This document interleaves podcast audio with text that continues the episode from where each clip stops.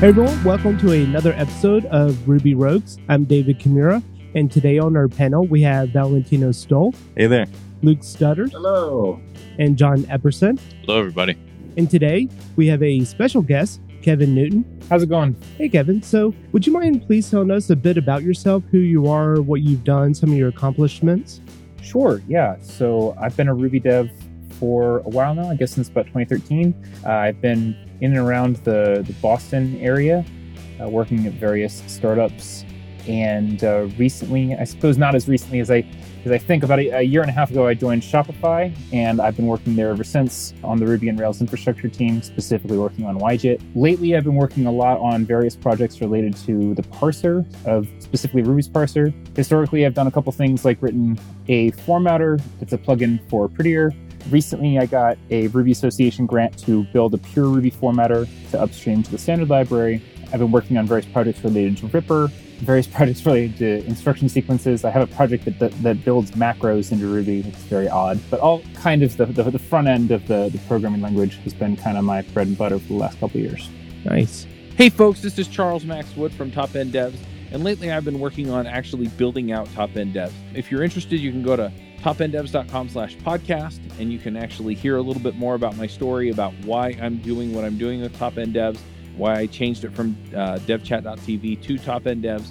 But what I really want to get into is that I have decided that I'm going to build the platform that I always wished I had with devchat.tv and I renamed it to Top End Devs because I want to give you the resources that are going to help you to build the career that you want, right?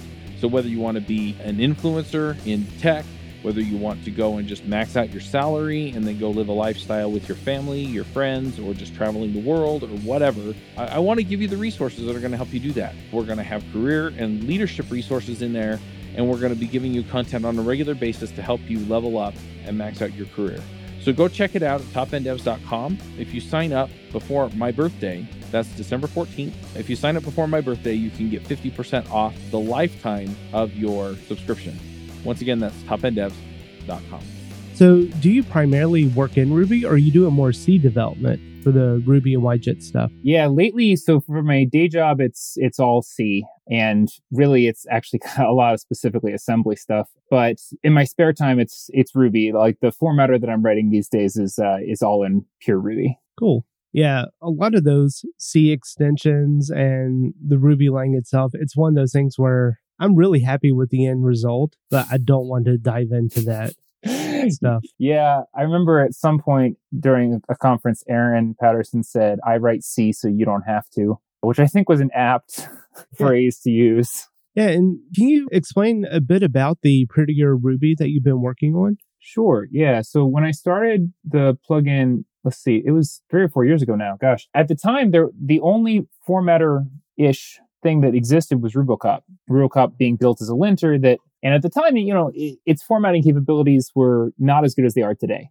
Around the same time, actually, a bunch of other people decided to build a Ruby formatter at around the same time. But at, what I had seen was that Prettier had kind of taken over the JavaScript ecosystem, right? It came out of people that worked at Facebook and what it did was create an, a language agnostic tree that understood how to be printed using a specific algorithm. And they built the ability to build plugins for any language. And there was a PHP one, a Java one, and a Swift one that were all kind of taking off. And I decided I wanted to try my hand at building it for Ruby. Uh, and I just wanted to leverage the ecosystem that they already had.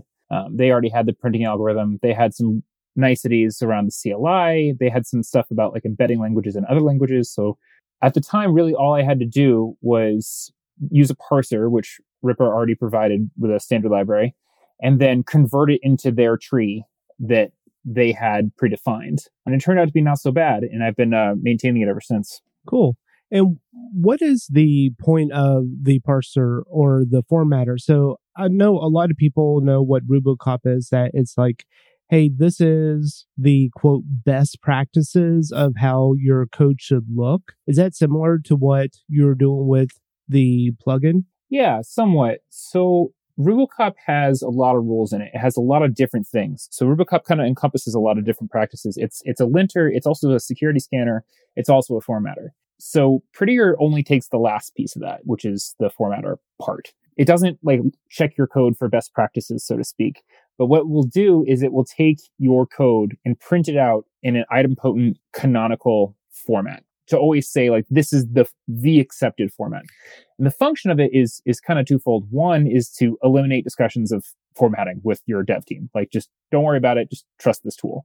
The other piece of it is to try to make it very easy to understand and walk through code bases that you haven't necessarily seen before because you know the format that's expected and you get used to a certain flow and I was actually reading this article that was really interesting that was kind of the basis for the algorithm that we use in Prettier. And it was saying that the, the function and format of code is to train your eye to see the syntax tree behind the code more easily. That's why we indent things in certain ways. You're, you're kind of seeing the tree. And I liked that a lot. I, I, I thought it was kind of insightful. So yeah, it's eliminating conversations of formatting, but also making it so that you can see the tree more easily and understand where everything is going to be. I always kind of thought about it as like prettier is kind of like if you just ran Rubocop with the auto correct on all the time. Would you say that's pretty fair?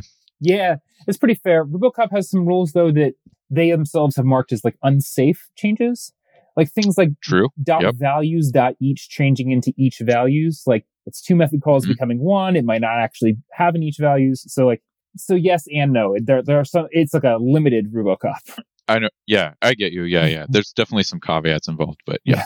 Yeah, one of the things that Prettier states in its like uh, description is that it will never change the semantic meaning of code, which is is always a little bit like it's kind of a slippery slope because at the beginning I had things like if you have a block with just a single method call, right, you can transform that into a symbol with an ampersand for a shorthand block technically that changes the arity of the block. And technically Rails was reflecting on the arity of that block in order to determine callback arguments. And so technically it was changing the semantic meaning. So I actually ended up turning that or putting it behind an option. So yeah, it's it's hairy because there's a lot of reflection capabilities. So I mean technically any formatting change is changing semantic meaning because you can reflect on line numbers of methods. So it's a little, you have to kind of draw a fuzzy line somewhere. Now that makes total sense. I first started getting exposed to Prettier working on a JavaScript project, which was a Next.js thing. And my colleague had added Prettier as a hook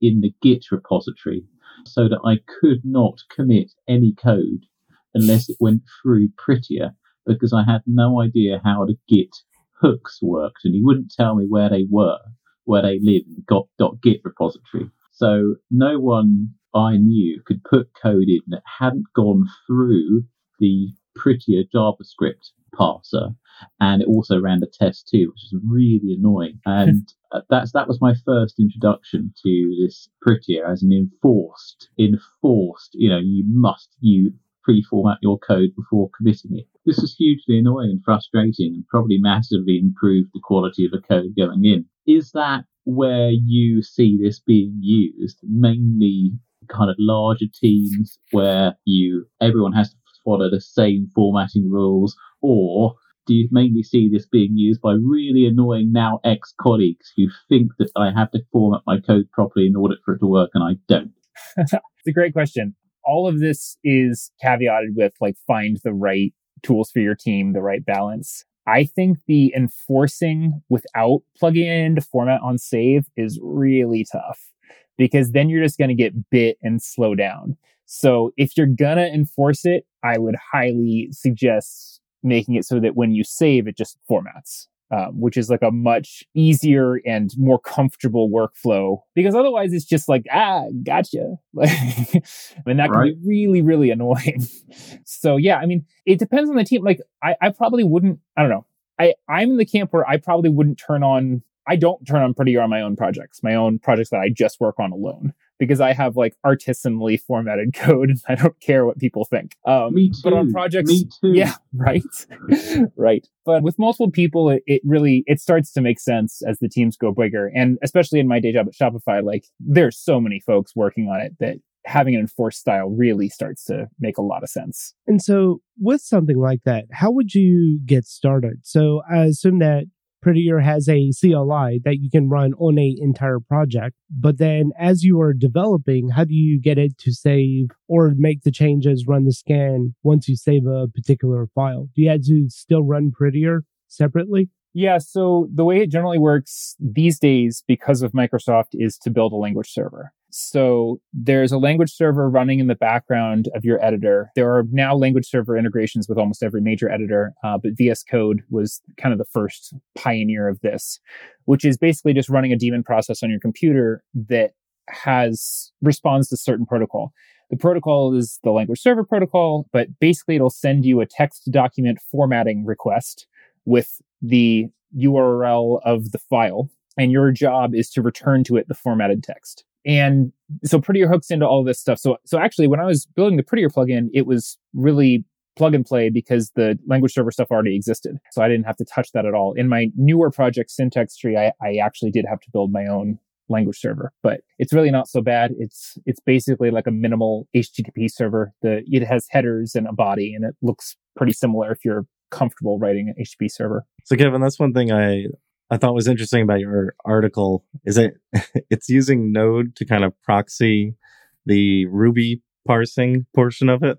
Yeah, it's definitely it's definitely hairy. It's weird, um, for sure. so how do you how do you make sense of it when you're developing? Do you find yourself like often like losing track of when you're in Ruby and when you're not? Not not really. It feels a little bit like a full stack operation. It's it's as if you're writing a front end in JavaScript and an API in Ruby.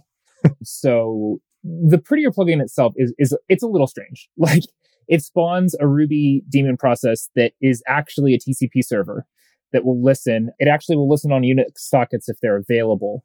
And then the node process communicates to it as if it's making an API call, basically. It's, it's like it's making a uh, AJAX call. and it's very weird because node actually doesn't have the capability to make an API call, a, a network call synchronously, which is, and there's so many problems with that in my code because the only way uh, Prettier works is it has to be synchronous. So I actually end up spawning a process that then communicates to the Ruby API server and then synchronously returns and it just waits for the parent process and it's it's it's a whole it's a whole thing. But yeah, I mean, the nice thing is the Ruby side of things can be kind of extracted into its own gem, its own like there's value in and of itself because having a canonical Ruby parser is is good. So just building the AST is it's, it's almost like a separated project. But yeah, there it's definitely weird. and I've run into no no shortage of trouble because it's three parts, right? There's the Ruby side, the intercommunication, and the, the Node side. So definitely uh, somewhat complicated. Yeah, I would love to dive into some of this parser stuff. Yeah, because I, have been following That's the the AST builders for quite a while, ever since Tree Sitter, and so I'm kind of curious what your thoughts are on that, as far as what the syntax tree gem that you're working on, how it's different from, I guess, whitequark's parser library. Right. And maybe some advantages, disadvantages that you see going forward. For sure. Right. So I will plug my own talk here, but everyone should go watch my talk from RubyConf recently on parsing Ruby. It's a brief overview and history of all of the Ruby parsers that have all the efforts to make Ruby and into a tree since its inception. There are a lot of them and they all take different approaches. And the problem is it's extremely difficult to keep up with the upstream, right? C Ruby will make changes and then JRuby, Truffle Ruby, the parser gem, sorbet, all of these projects that these, those are like the, the, the biggest projects that, that maintain their own parsers. They all go, have to go and update it in the same way. And the way in which you do that is a little bit hairy. I mean, people tend to like watch the parse.y changes. They'll do whatever they need to do. Uh, Ruby spec that Benoit created is is really helpful, but at the same time, it's like it's like pretty hard to keep up with. So whitequark, the the parser gem specifically, basically forked the grammar file and used Ragel to build an AST. It's slower than C Ruby by quite a bit. That's kind of to be expected, and it's not like a it's not necessarily like a shortcoming. It's just, it's a, it's a fact. Ripper is kind of interesting. It ships with Ruby as a standard library. And what it does is it takes the grammar from the parser generator and it's got comments littered throughout the parse.y file that tell you, it, it's like a little DSL. It's a tiny little language that then gets transformed into its own parser generator. So it goes parser generator to parser generator to parser. and it, it's pretty fast because of that. And because of it, it ships with Ruby. It has a lot of advantages because it's always up to date. So it's, it's significantly faster. And so using Ripper, you can build your own trees and that's what syntax tree is based on. So that's why syntax tree is like significantly faster than the parser gem. The problem is the entire ecosystem has kind of centered around the parser gem, like Rubocop. There are a ton of, you know, lexical scanners and, and semantic scanners and all these other kinds of things, security scanners. And they are all based on the parser gem. So the parser gem has a really rich ecosystem with a ton of work that has been done on it over time. So I don't know. I'm going to try to push syntax tree and see how far I get. If at some point, if I get the time, I'd love to write a syntax tree backend for Rubocop where I could transform syntax tree structures into the expected parser gem structures so that it would be very easy to to migrate all those tools onto just the faster parser. But I will say kind of holistically, I don't think syntax tree is the end all be all. I, I want a new parser that is completely devoid of the current parse.y file that can be used to generate the parsers for Truffle Ruby, JRuby, Artichoke Ruby, Sorbet, whatever, anything. I don't know what that looks like yet, and it's still very much loose, but I know that there's a lot of interest from JRuby and a lot of interest from Truffle, Ruby, from Truffle Ruby in actually having something that could keep up to date because implementing parser changes is not fun or easy. And it's not something that maintainers of end use, maintainers of end programs want to be doing. Like they, they would so much rather just work on the actual implementation of their language. So yeah, it's a long winded answer, but yes. So what more specifically does your like does your syntax tree gem how exactly is it more performant? Yeah. So the re- really because Ripper is in C. I mean that's the, that's the honest answer is because it's in C. The parser gem uses Ragel to generate a Ruby parser, which works absolutely, but the C parser is going to be faster. There's using Bison gets you a certain number of advantages and it's relatively memory performant. So it runs a couple things and passes values around, but it's it's not that much slower than the actual Ruby parser in production. So so that's that's where speed comes from. So something that you mentioned here, I just kind of wanted to check like the implications of of writing more or less like a better parser to kind of go back to the question that or your answer just a second ago are potentially that like we could get like JRuby, Rubinius, all that whole ecosystem of sort of alternate rubies, we could get those uh, things maybe faster or something like that, or they'll be like closer to spec more often. Not necessarily faster. I mean, not necessarily. Okay. Yeah, maybe faster. I, I mean, it, that's kind of it's more maintainable is the is the real benefit. Okay. If there is one canonical shared library that they're all using, then it's so much easier to implement changes because, you know, I mean, like Ruby 2.7 introduced pattern matching and 3.0 and 3.1 yep. both introduced a whole bunch of new syntax that people didn't know. And, uh, that just slows down language implementers and tool implementers. They, it's, it's hard to keep up with those kinds of changes. And if you're building something like Sorbet, like you want to be for, fo- focusing on the type system, you don't want to be focusing on the parser. So, so maintainability is really the answer. Plus, no one really understands parse.y. I mean, like Nobu and Mame and Aaron Patterson, I'm sure understand it to a certain extent, but like there are not that many contributors that go into the grammar and like really dig into it. It's it's a very difficult piece of technology. Yeah, I, uh, actually I recommend it. So a while back I was working on a what do you call it? Like a custom like small language, right, for interpreting basically a small like rule set that I could have users enter, right? And so I had to build a grammar for that. And that's complicated as heck for like I don't know, my grammar was like 100 lines long to handle basically so that users could have ifs eh, or not really ifs. They were just really had like ors and ands, like logical binary stuff. Yeah. And, and yeah, it's complicated as hell. Yeah. I think that there's also like been a little bit of pushback on so so parser generators have been used forever and they're massively used in academia. You know, you go to school, they tell you to use a parser generator. That's kind of what happens. But if you take a look at the parsers that are being used by most major production languages, Ruby is almost a bit of an outlier in that it uses a parser generator. A lot of the languages have switched to hand rolled recursive descent. And it's it's interesting that we haven't. I think that's because there's a lot of money behind a lot of other languages and they can they can get away with making massive scale changes where Ruby might not be able to. But I I don't necessarily think that the parser generator gets you as many benefits as people purport it to because it's very hard to understand and debug. Writing is very quick, but reading is very hard.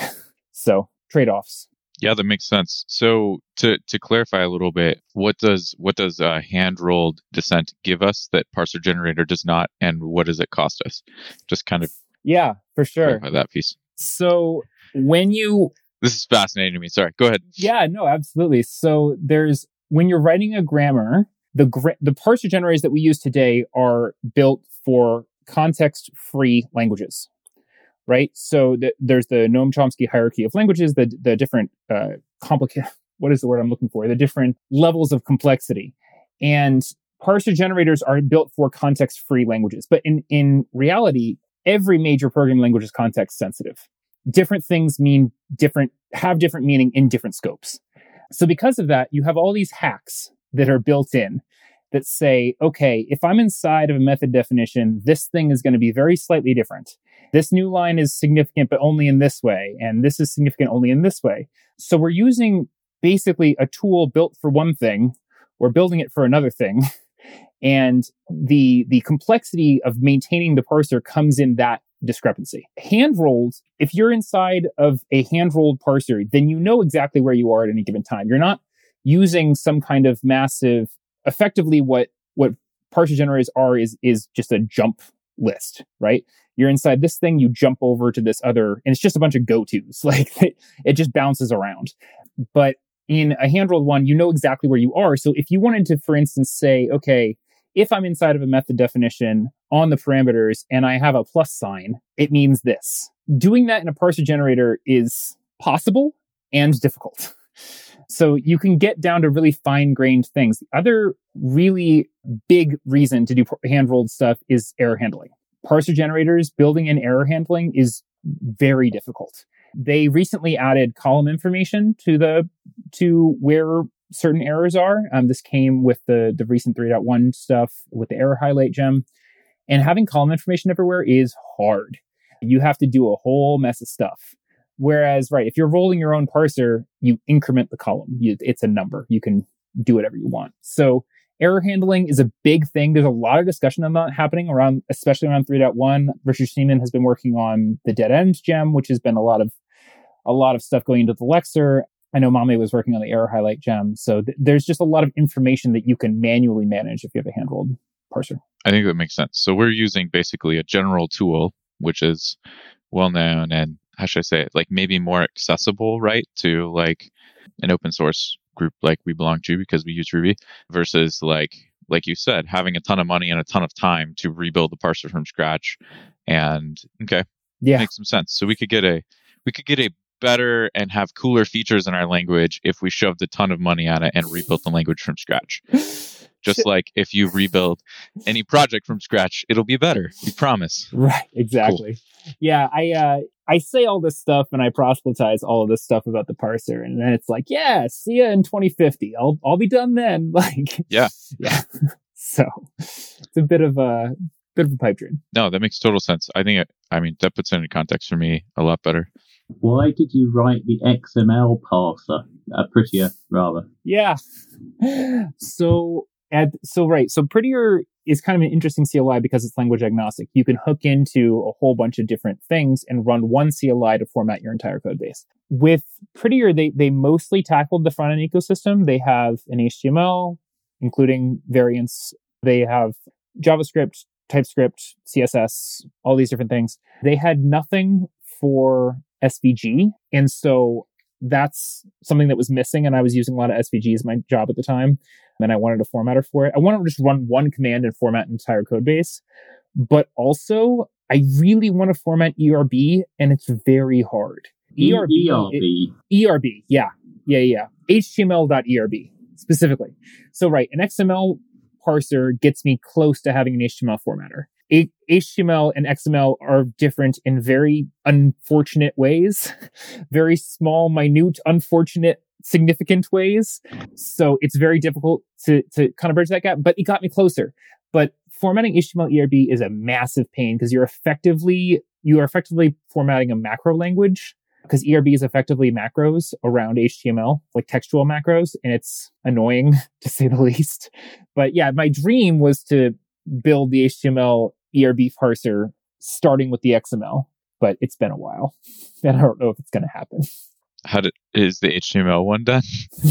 well, so Pretty already had the HTML one. Uh, oh, okay. So th- that already existed. Uh, it was it was pretty damn complicated to be honest. There there's a lot of stuff that hooks into it. There's a lot of variants of HTML that exists in the JavaScript ecosystem specifically. Like Angular has some interesting things that you can add in to HTML that like may not be quite to spec. And you know, there's a lot of other things in there. So so they have a very complicated parser. So yeah, I don't know. I mean, honestly, most of my efforts these days is to rewrite absolutely everything in pure Ruby. So Fortunately, Nokogiri yes. exists. Join us. Join us. yeah. Join us. Fortunately, no Nokogiri exists. So if I wanted to write an HTML formatter in Ruby, I would probably just use HTML or uh, Nokogiri to what, to build it out. Whatever happened to the other ones? I thought that we were all going to quit using Nokogiri and use like something else. Oh, and I do. I did. Nokogiri still exists. I did. I didn't have. And that's because Nokogiri is shipping with compiled binaries now. So it's a lot faster to install. Yeah. yeah. Mike. Oh, I, that's true. yeah, I mean, there's RexML written in pure Ruby. It's not as fast. That's kind of the reality.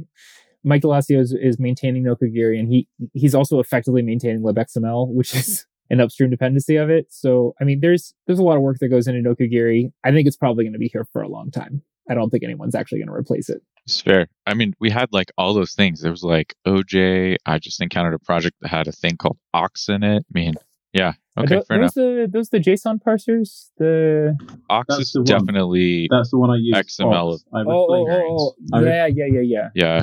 I replaced. And I thought OJ was too, but I mean, don't rely on my memory or anything. Hang on, let me look it up. I'm looking at the Ox one optimized XML. Yeah, you're right. OJ is JSON. My bad. My bad. Ox is Ox is whatever. I replaced all of my Nokogiri with Ox, and it was a total nightmare, and nothing worked for ages. And I'll tell you why. I'll tell you why. CDATA in Ox, you have to give it a special thing to say read in CDATA, right? And because this is a system integrating with loads of different uh, suppliers and distributors, they're all using you know slightly different stuff in their XML files. So I had all the customer personal details like the username and the address magically disappear as soon as I started passing with Ox instead of Nokogiri. And of course, you know, it's still a string, isn't it? So it's not going to blow up. But people's names would magically disappear. But but it was still worth it to get rid of Nokogiri. Sorry, Aaron. to uh to, to add to that, I was actually going to say specifically if you if you're maintaining Ox and you you hear this or whatever, like because I literally used this last week, right? And the documentation of Ox says, do this and this stuff will magically happen. So you and your code are like, sweet, I'll just do that. And it doesn't look that way because you don't. So you had you didn't set up the flags right or whatever. It took me a while right. to figure that out, but right. there's like a flag config. Yep. Magic yeah. flags. It's not it's not entirely surprising. There's so many options. Yeah. Supporting all that's gotta be incredibly complicated. So yeah. Go ahead. I never mind Nokogiri until I've actually had to interact with it and parse something. then, it, then, it's like, ugh. As far as just letting Rails use it in the background and me not having to worry about it, it's great. oh my god! The, the, one, the one thing I will I say, you. the one thing I will say in defense is that having been in the parser world for a couple years now, parsers are hard, and getting it right is very hard. And uh, absolutely. Uh, it's just like not an easy technology to get right. So if there's a little bit of uh, rough edges, like forgive the maintainers. It's incredibly difficult to get right. You know that that actually brings up so, so, as soon as you said something, Dave, and then as soon as you said that, Kevin, this like made me think about. Okay, so back when I was talking about, I like had a parser on a project a while ago or whatever, right? And the thing that I did to make my life better is I I built this parser and you know i got its output right? And then i built this interface that would interface with the interface that they built right? Because i was like i don't like this. I don't like how it works. I just want to be able to you know navigate this in the way that i wanted to right? So i built my own interface. And i wonder and i was thinking about nokogiri and and when i actually had to use nokogiri to parse something and how i really hated the api right that nokogiri has. And i was thinking about Ox, and I was like, oh, you know what? That's like one thing that I really liked about Ox is I just did whatever it was, like dump or load or whatever it was, and then I could traverse it with dot each and things like that, right? Which is exact like as a Rubyist, I'm like that feels native to me, right? I just want to traverse all the children by dot eaching them, right? And it worked really well. It was really simple. My it, it felt natural, and I wonder if there's some space for a sort of a generic like interface layer, like you know, that's like, oh yeah, we work with, you know, we have a plugin for Ox, plugin for Nokogiri. I don't know. I'm just spitballing because I literally just thought of it, but because I think I think you bring up a good point, right? Like if there's sort of two sides to a parser project. One side is the actual parsing problem, and the other side is what does the person who uses your thing use, right? And you might be interested in one side or the other, and so yeah, and maybe if you're not interested in the other, it's going to suffer. Yeah, I mean, you're you're talking about a intermediate representation that is well well understood, and those kinds of projects are great. I, I from I mean, from the way what you're what you're saying, I think you should contribute one to, to Nokogiri. I mean, the way one day, one way, day. Yeah, I mean, the way you're talking about it sounds like uh, they could use, uh, you know, a better interface. Sure, absolutely. Uh, what is you this going to look like? All hashes. I mean, because we all like hashes. Back I mean, day, it, you know, pretty hashes, but it was about 2014, and I was playing around with a Raspberry Pi, and I made a G code parser to control CNC machines. And what I basically found out about parsers is that every parse that you're doing or any kind of parsing that you're doing with your parser is going to be an edge case. Everything is an edge case. You will always find like, well, crap, why isn't this one working? And it's because something is just a little bit different, whether it's a funny white space or strange character or something it's going to be different and just going to like crash your parser. So I do have a lot of respect and love for anyone who tackles that and actually makes it work well. So, you know, yeah, I'm, I'm not bashing on Nokogiri. No, I, I, I think, think you're totally right. One thing that when I initially made the first pass at the Prettier plugin, I wrote, I just dynamically defined all of the handlers in Ripper for all the events. And I just said, it's just an array. Just return to me the name of the event and all the children in the tree. And that was a bad decision. it was too generic and there's too many edge cases and there were too many nodes that had like potentially different kinds of things happening and it's it's very hard to genericize and uh, when i finally decided to get 1.0 across the board and, and and finally like really invested a lot of time to to do it I just ended up handwriting a handler for every single event in the tree. Like it just made things so much easier to maintain.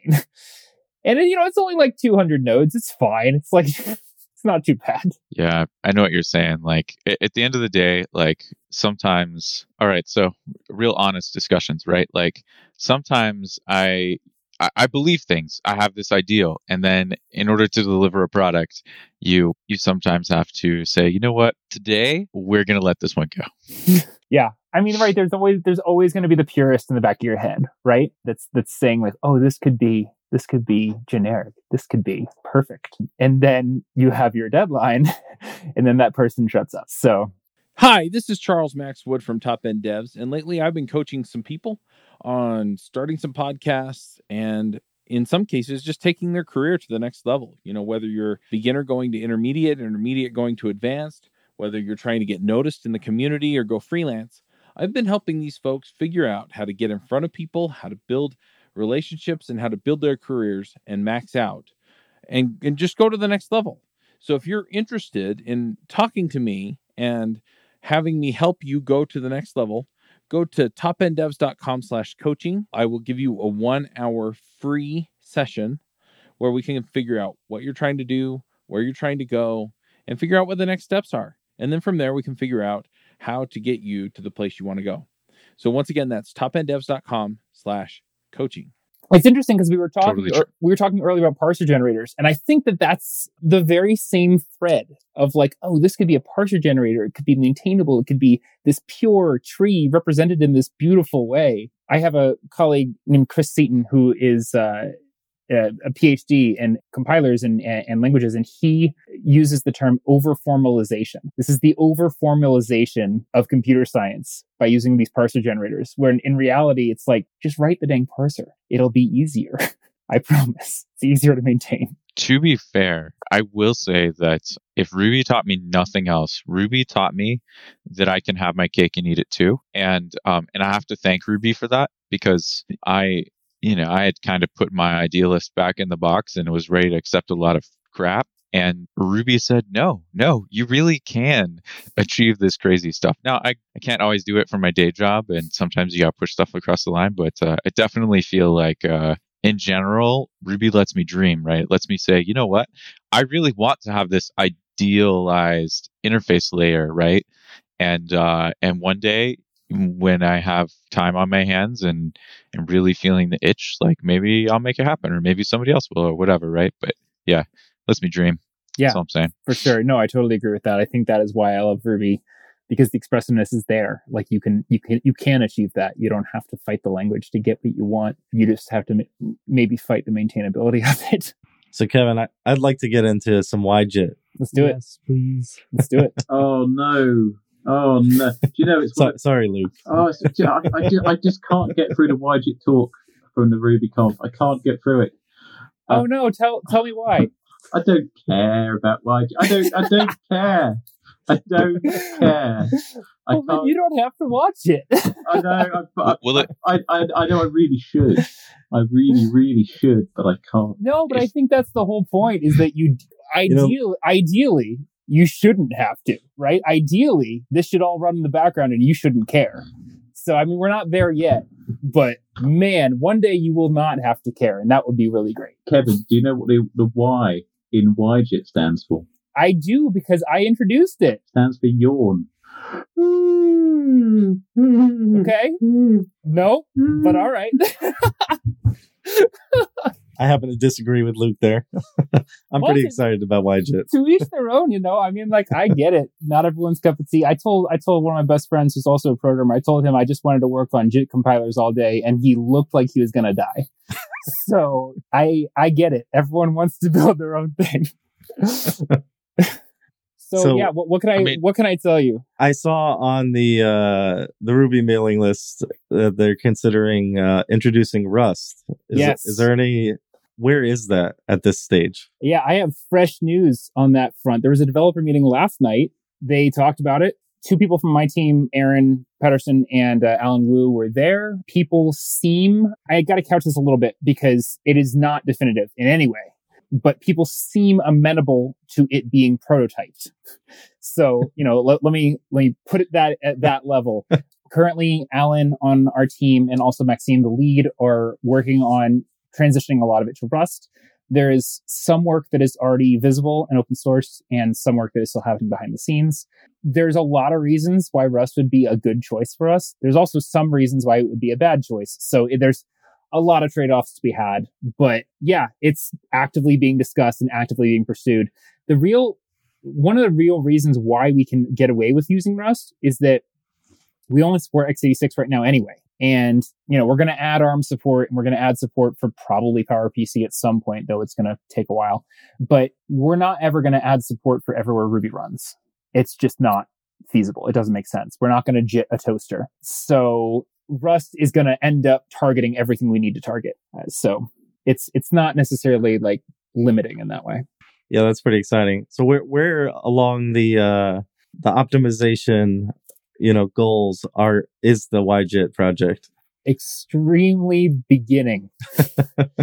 right. So when you're writing a JIT, there's like a whole suite of things you can end up building up to right? The most, most basic level is replacing the bytecode instructions with native function calls, or not necessarily function calls, but native jumps in, into native code.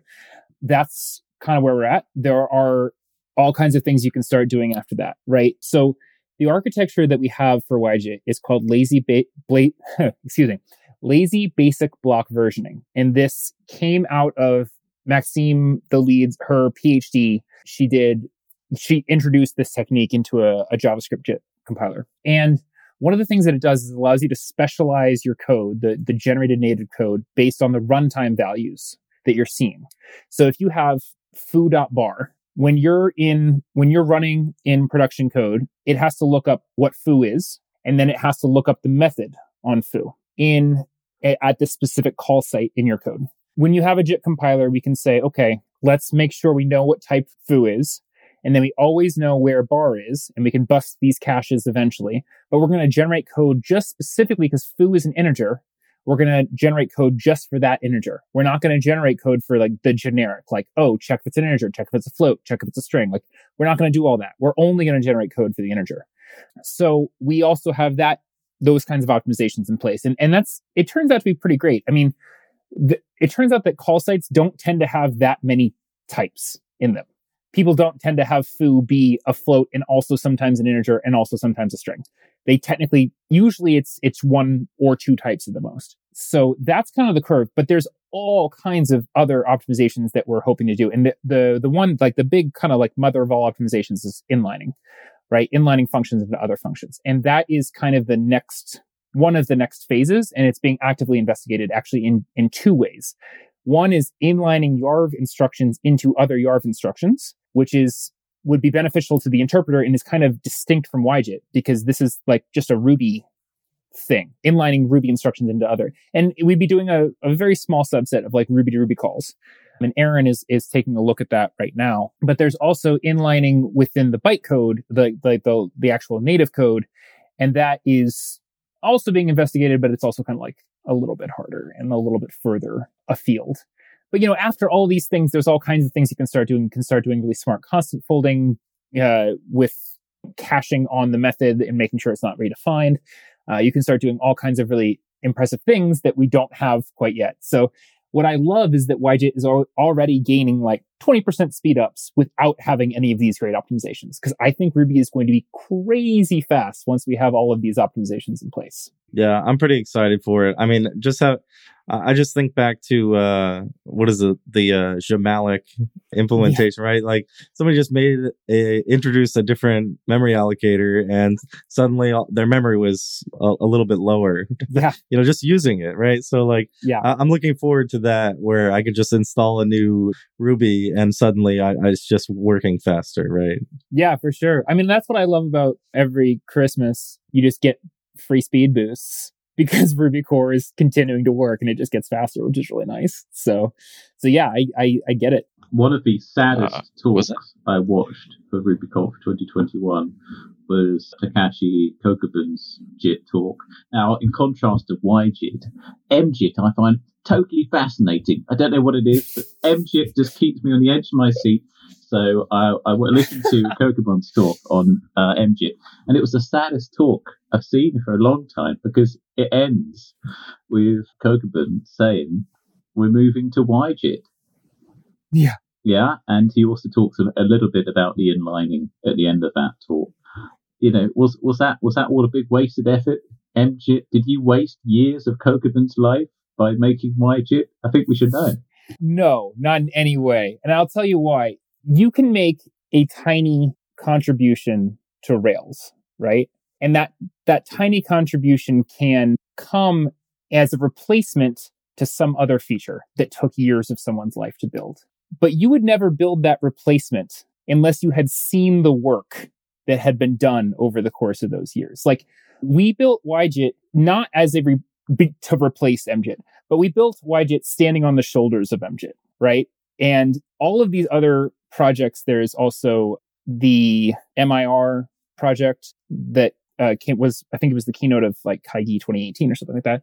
Rubinius had had a JIT that hooked into the LLVM ecosystem. You know, all of these projects they they feed into the knowledge of each other, and I think the general contribution of MJIT was invaluable. I think having the knowledge that this was possible, seeing the way it works, not only that, but YJIT hooks into some of the same things that MJIT hooked into. MJIT had to go in and determine every time a constant was invalidated, every time a method was redefined. They added a specific field on the instruction sequence struct for JIT function. And we use the exact same field in YJIT. So all of this is to say, I think Kokubun's contribution was massive. I think it enabled YJIT to be created. And I think that he should be very, very proud of of how far it's come. And if if he's on board with with uh, transitioning over to YJIT, which I, from my understanding, that he is, I, I think MJIT will go down as one of the more significant contributions to Ruby that it's ever had. There we are. You heard it here, folks. YJIT steals steals everything from MJIT. there's, there's, a, there's a bit of a trend in tech at the moment after the Faker.js uh, controversy mm, uh, yeah. and uh, the JavaScript color palette wars but yeah, I really enjoy uh, Kokubun's yes. work, and I, I, like his talks as well. So uh, I, I, hopefully, I look forward to a kind of combined MJIT, YJIT, like the end of Power Rangers, you know, combining together to form a super JIT. I do think that uh, Ruby is starting to do the infinity gauntlet of getting all of these different tools together. That's a that's a better so, reference for younger people who don't know what Power Rangers is, right? The Infinity Gauntlet. Yes, yes.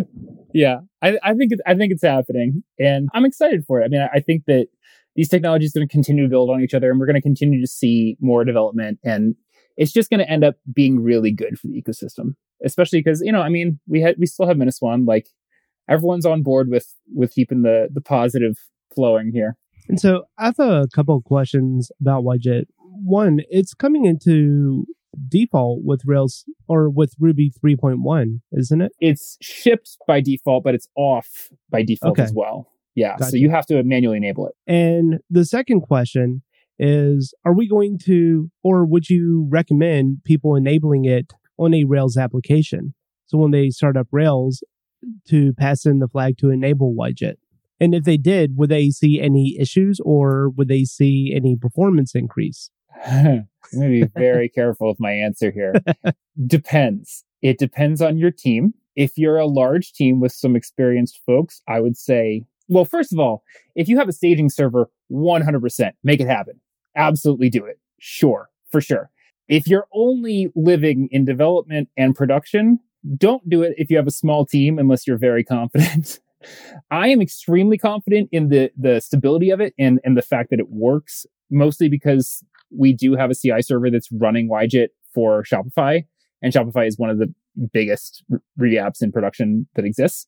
So I'm pretty damn confident that it's not going to break your stuff. But I don't know. Maybe maybe have someone experienced on hand just with the bucket of water. like you never know. so I don't know. That's, that's kind of, the... of my very, very tepid yes. Because I know when YJIT was kind of first announced, geez, I don't even remember what, what it was pre pandemic or whatever. Mm-hmm. And people say, yeah, don't use it on Rails. But yeah, saying, at the time, it's come it's come a lot further since then. Absolutely, yeah, yeah. So that's that's exciting, and I think you know, obviously, teams should approach with caution with anything that they're adding in and right. changing with their production environment. But I think that does get us closer to, you know, debunking, you know, for sure the whole like, oh, Ruby is slow. Because, yeah. I mean, yeah. even seeing from Ruby 2.0 to where we're at now, the speed increases just version over version has just been crazy. Right. And for sure. Now, if yeah. we can get some extra free performance, you know that's amazing yeah and i think that this is an, a, a very important point to make right if you have an interpreted language like ruby dynamically typed not a lot of static analysis that can be performed you have to have a jit in order to be performant that's just kind of the reality you jits it, it can be aot it can be a JIT, it can be there. There can be different tools that are in place, but like if you do not have a JIT compiler, you're not going to compete with the you know AOT compilers that exist in certain payloads. So I, I, think one of the other exciting things that a very very strong JIT in Ruby allows us to do is rewrite things in in Ruby. I think that that's going to really you're going to see that in a couple years. It's going to take a little bit, but people are going to move away from C extensions because C extensions are a black box. You can't without short of writing a bytecode interpreter for C, you're not going to be able to get a lot of, you can't inline through a C function. It's, it, it becomes a problem because you can't go, you can't go through it because you don't know what's happening. But if it's, if it's just written in Ruby, then we can inline through it. And we're going to see more and more optimizations in the Ruby layer that you're not going to be able to have. So people are going to, people are going to, I, I, I'm like, this is like the future, but like, uh, people are going to rewrite things in Ruby out of C it's going to be faster and it's going to be a really exciting time. It's going to be a bit, but it's going to happen. So one of the things that's like sort of in in my way of just turning the flag on, right? Is it seems like right now there's like trade-offs. If your code base, you know, does certain things, then you get free performance from using a JIT. And if you do other things, for example, so um, while we were talking, I was just like, I pulled this up, the kind of list of like performance tips, right, for using YJIT, right? And it's like I guess my understanding is that like if you kind of do these things right in your code base, you're not going to get as much out of YJIT, right? And so it becomes a bit of a, a trade off kind of scenario.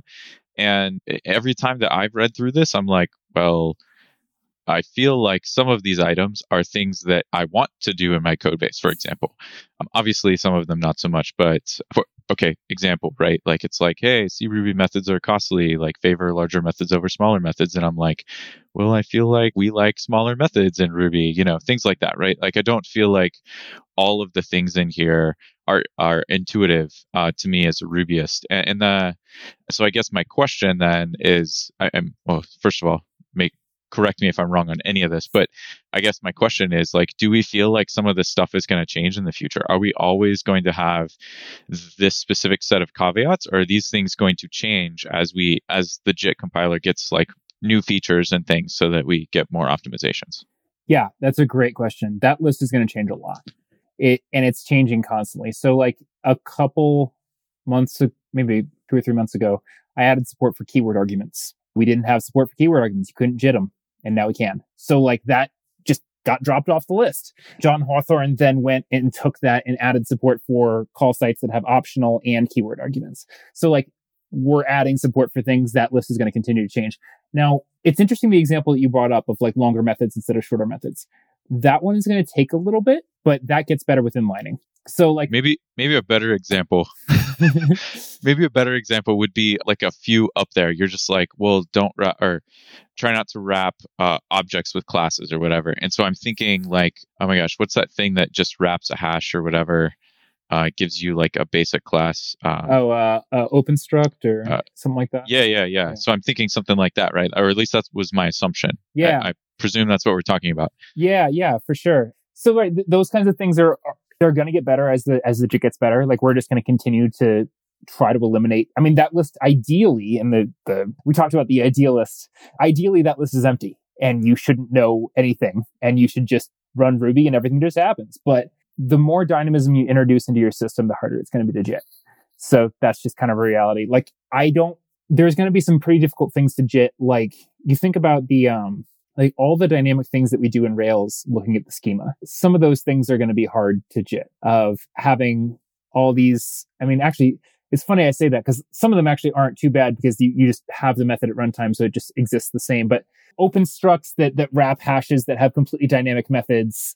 You can't point to or, or, I think of uh, like uh, B methods. B methods are, think, are methods that are defined with blocks, dynamically defined with blocks, right? And they could have local variables that were captured as part of that outside of the, the block definition. Those are still going to be hard to JIT. So we're to, it's to be hard. It's funny because I think a lot of the expressiveness of Ruby is the beauty. And so I, I see what you're saying. And like, I want that list to be zero, but it's to be a while. Yeah, I think that makes sense. I I think what you said is the most important thing, right? Like what I'm looking for is not necessarily a zero list. I think that we'd all be willing to take the hit, right? To, to we already know today the reason why we write in Ruby isn't because we want performant code. It's because we want to be able to write beautiful, well expressed code, right? Like I, mean, I presume you're in you're in the wrong place if you're like looking for Ruby to be the most performant thing in the planet. I, I think right now, right? But at the same time, like I definitely, I think what you said is awesome. That you're like we can expect the list to get reduced, right? So yeah. the hopefully will only be like a handful of things maybe that are caveats. That would be awesome. Yeah, and I, I, look at the list and I feel like it's huge right now. Go ahead. no, it is. It is because the future of YJIT is huge, right? There's like a ton of things to be done, which is part of why it's exciting. But I think you're totally right about what you said about Ruby. Like people choose Ruby because their developers program faster, and it's easier to main, you know, like you can, you can see the speed benefits. And there's a reason why massive amounts of startups specifically choose Ruby and Rails. Like you're not writing a startup in Haskell. No one does that. Like if you're doing that, you're probably doing it wrong. no, I'm not, I'm not backing off. I'm taking that stance. Was, I'm was, dying on this. I hill. interviewed at a place once. Go ahead. I'm dying on this hill. People choose Ruby because their developers are happy. They can crack, you know, they can crank out code really fast. There was the DHH post recently, like the one person language, the one person framework, whatever it was. So yeah, I mean, like there's always going to be a trade off. Like I think there's gonna you're, you're gonna start to see things like what Stripe is doing, which is more of like enterprisey subset of of Ruby. Like Stripe disallows a lot of things because it doesn't fit within Sorbet, so that they can use their Sorbet AOT compiler to build out uh, shared object files. So like specific subset running at Stripe's uh, scale. Yeah, okay, I get it. But if you're like a one person shop running a Rails app, like do some funny things. Do what you want. Have fun. Go ahead and monkey patch. It, except for YJIT, because I think you just said don't do it if you're a small team. I'm saying if you're a small team, you're not worried about the scale that YJIT's going to give you. If you're a small team, uh, you're just trying to crank out features. Like I, I don't know. I, I've never met like a like a two or three person team that is like we have to fix our performance. They're you know they're more worried about like getting a customer in the door. so you know I think if you're at the scale where you're worrying about the performance that YJIT's going to give you, you're probably also at the scale where you can serve to reduce your the surface area of Ruby that you use. Sweet. That's awesome. Well, we're about that time where we should probably start wrapping up. Is there any other questions or anyone else have any last minute thoughts? I wanted to talk about MathLang, but we we must come back. This is a, a totally new language that Kevin has written that looks like kind of high school algebra. I think would be the best way to describe it. And I presume that was a kind of parser experiment. It was one of the parser experiments. It's also because I have a good friend who teaches high school algebra.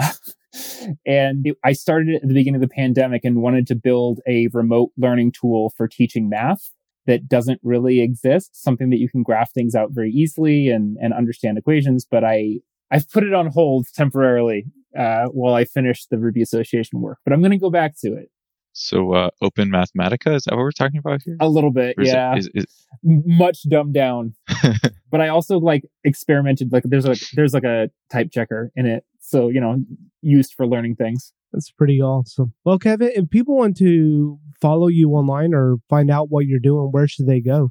KDD Newton is my handle everywhere GitHub, Twitter, LinkedIn, if you're feeling professional. So yeah, I'm on all the all the channels. But yeah, I, I tweet about the various things that I that I'm building, and my GitHub has like all the code that I write. Awesome. Hey folks, if you love this podcast and would like to support the show, or if you wish you could listen without the sponsorship messages, then you're in luck. We're setting up new premium podcast feeds where you can get all of the episodes released after Christmas 2020 without the ads. Signing up will help us pay for editing and production, and you can go sign up at devchat.tv slash premium. All right, let's go ahead and move on to some picks. Uh, Valentino, do you want to kick us off? Sure. Let's see. One pick I have is uh, a Ruby implementation of Wordle that I came across. Uh, in case nobody else in the world has heard of Wordle, it, it's a a word scramble game where you have to try and guess the the word. It's become an internet sensation. Somebody made a little Ruby CLI for it. I thought it was pretty cool and I've been playing a lot on my Oculus recently. Been been doing the 11 table tennis game. Uh, it's been a lot of fun. I'm getting a pretty good spin on the ball now. I'm I'm kind of eager. I haven't really played ping pong since be- the before times, so I'm interested to see if I pick up any actual skill from it or not. we'll see. Awesome. Yeah, I actually had to add Wordle to my mute list on Twitter because my feed was just getting destroyed. So I'm much happier now. Luke, do you have any picks? I do. I do. It's a, a, a few topical picks since Kevin's here. What the YJIT and Kevin talked about this is that even if you introduce relatively small kind of single percentage optimizations into code, if that code runs at massive scale, that makes an, an enormous difference, you know, a bit like compound interest. So that's why for my first pick, I'm going to, Chuck's not here, so I'm going to pick a different podcast, uh, commit the ultimate sin. And I'm going to pick the remote Ruby episode with DHH, where DHH is trying to do the same thing by completely removing JavaScript from all devices anywhere in the world. By, you know, I've spoken previously about the JavaScript footprint, and it's a really great episode where DHH talks about Hotwire and what he's looking at in Rails. And of course, it ties very nicely in with um, the ultimate optimization of removing all your JavaScript. Second pick is a parser pick. It's, uh, I believe, the best talk at RubyConf 2021. Sorry, Kevin, but it is, of course, Kevin Kuchta's vertical assignment in Ruby Talk. I, I really, really enjoyed that, and he talks about parsing Ruby, but he uses, I think, trace point. So he doesn't actually get into the real Ruby parser. He just kind of, you know, does what you can do without compiling your own Ruby. And uh, yeah, that's enough picks for this week. There we go. First Vertical assignment in Ruby. I can't, I can't recommend it enough. Awesome, John. Do you have any picks? I do. I have two for this week, and I did. I didn't know that Luke was going to beat me to it, but I also have a podcast pick. But it's not a. It's not a, a Ruby or Rails podcast pick. It's uh, it's I call this a candy podcast. So it's it's the Myths and Le- Myths and Legends podcast. I was I haven't been doing much podcasting for a few years, and I kind of getting back to it. So anyway, it just the dude like basically like reads or it doesn't read. I mean, he reads the stories and then he comes and he like basically like tells you like a story that's like a myth or a legend, right? And it's just awesome. If you if you like stories, if you like sort of like mythology, legend type stuff, it's awesome. Eh, he just hits up like everything. So anyway, super cool podcast. I love it. I I would say that like I learn all sorts of cool things from there, but I, I don't, which is why I kind of refer to it as more candy than anything. And then for my second pick, I have been recently getting back into Scotch again, and I I acquired a 16 year Aberlour, which I have I had run out of a couple years ago. Scotch got really expensive, so I just didn't buy any for a couple years, and I got another bottle, and it rekindled my love again. So, gonna recommend that as well. That's me. Awesome. I'm going to jump in with a couple of picks. So, anyone who's listened to Ruby Rogues in the past knows that I like power tools. And I came across one that I did not have and I fell in love with. It is the DeWalt Multi Tool. It's a oscillating tool and it is really, really good for getting those really tight spaces that you need to cut and that you would otherwise, like if you're doing trim work on the corner and you need to make a 45 degree cut. I was redoing our dining room and adding in some shelves, and I had to pull off like six feet of baseboard just to bend it back to make a cut. This oscillating tool did it in just a couple seconds. Didn't have to remove the existing trim. So it's a awesome tool. And my second pick is going to pick Hotwire because I've been upgrading an existing Rail 6 application. I got it upgraded to Rail 7. I'm working on the JavaScript portion of it right now. And before I was using UJS and custom action cable channels all over the place. I've completely stripped all of that out and I'm just using Hotwire. And one reason that I really like is one, the application's more stable. I'm writing less JavaScript now. It is overall much, much better with the turbo frame tags. And I'm finding that I am also reorganizing the code to where it is so much better. So uh, it's a lot easier to read now. It is more in place where things should be. So Hotwire is my second pick. And if you haven't looked up Hotwire, basically right now it is just uh, Stimulus JS in combination with Turbo, which is the successor to TurboLinks. And Kevin, do you have any picks? I got two for you. So one is there's a guy named, I believe, Tim Morgan, who is uh, building a Ruby implementation in C. And he has phenomenal YouTube videos that you can watch that show him implementing it every week. And they're great. And they're really informative. And they, if you're if you're interested in language design, that's a really good place to start. So that's one. Um, the other one is my absolute favorite Ruby blog, which is Idiosyncratic Ruby. I haven't seen it in a lot of places like advertised, but it's phenomenal. And there are so many great posts and so many interesting things. One is like digging into implementing Marshal in pure Ruby. There's some things about like here, here's a list of every global and what it does. There are just fascinating posts on there that I, I every time a new one comes out, I'm, I'm always very excited about it. So yeah, check those out. Awesome. Well, Kevin, I really appreciate you coming on and talking with us yeah, thanks for having me. It was fun. All right. Well, I think that's a wrap. It was good talking to you all, and I'll catch y'all later. Take care. Bandwidth for this segment is provided by CacheFly, the world's fastest CDN. Deliver your content fast with CacheFly. Visit C A C H E F L Y dot com to learn more.